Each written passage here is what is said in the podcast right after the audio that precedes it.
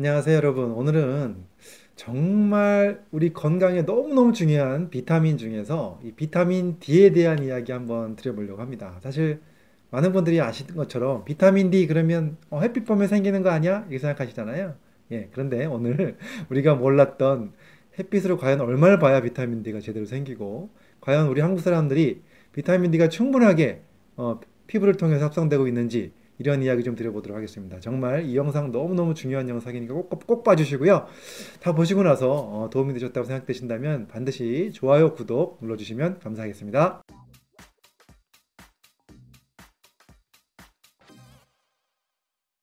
안녕하세요. 가정의학과 전문의 교육하는 의사 이동환입니다. 오늘은 제가 비타민 D에 대한 이야기를 좀 드리고 있는데요. 사실 뭐 다 아시다시피 비타민 D 그러면 햇빛 보면 생기는 거라고 다 알고 계실 거예요. 그리고 또 비타민 D가 부족하면 어떤 병이 생긴다. 이거 알고 계시죠? 옛날에 우리 뭐 중학교 때인가요? 어, 뭐 고등학교 때인가 생물 시간에 배웠을 겁니다. 비타민 D가 부족하면 뼈가 약해지는 구루병. 예, 구루병이라고 들어보셨을 겁니다. 또는 이제 요즘엔 다 골다공증 다 아시잖아요.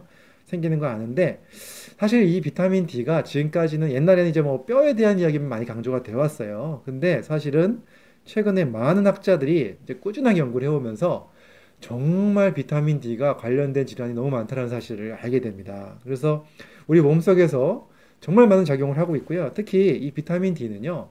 영양소임에도 불구하고 세포 안으로 들어가서 어디까지 들어가느냐.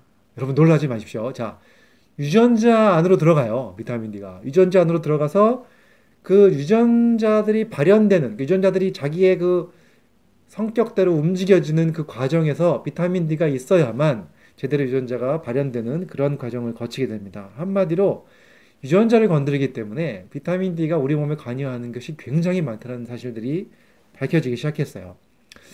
어, 기본적으로 뼈 건강은 당연한 거고요. 심혈관 질환, 예, 심장병이죠. 그 다음에 고혈압, 어, 당뇨 예방에도 당연히 비타민 D가 있어야 된다고 되어 있고요. 또는 각종 여러 가지 암 예방에도 비타민 D가 굉장히 중요하다는 사실이 속속들이 밝혀지기 시작합니다. 그러면서 많은 분들이, 많은 학자들이 이제는 비타민 D를 꼭 필요한 필수 영양소 당연하지만 꼭 관심을 가지고 비타민 D를 챙겨야 된다는 얘기를 하기 시작하는 겁니다. 이것이 너무 중요한 얘기가 돼버렸는데, 그런데 이제 우리나라 사람들 대부분 옛날부터 이제 방송에서 나온 것처럼 햇빛이 보면 비타민 D가 생기니까 햇빛 비타민이라고 얘기를 하면서 뭐 그냥 뭐 내 몸에 충분하겠지라고 생각을 합니다. 그런데 제가 사실 저희 클리닉에서도 비타민 D 검사를 많이 해봤는데요. 지금까지 뭐 굉장히 많은 환자들을 검사를 해봤는데 정말 신기한 건요. 우리나라 사람들 중에 비타민 D 수치가 정상으로 나오는 경우 있잖아요. 예, 정상. 과연 몇 프로나 될까요? 물론 통계에 의한 건 아니에요. 통계에 의한 것도 잡혀 있는데 저는 오늘 그, 그 말씀 드리는 게 아니라 제 경험상 보면 백 명 중에 한두 명이 정상이에요. 놀라셨죠? 백 명 중에 한두 명만 정상이고 거의 다 부족합니다.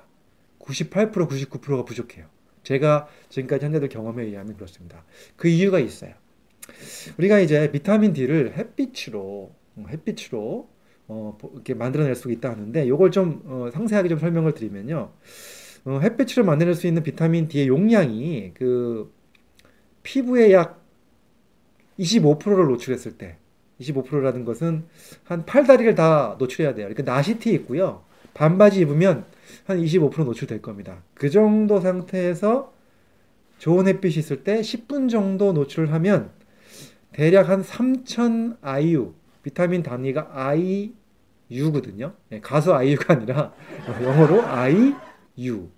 삼천 아이유 정도가 생긴다고 되어 있어요. 이 정도면 굉장히 좋아요.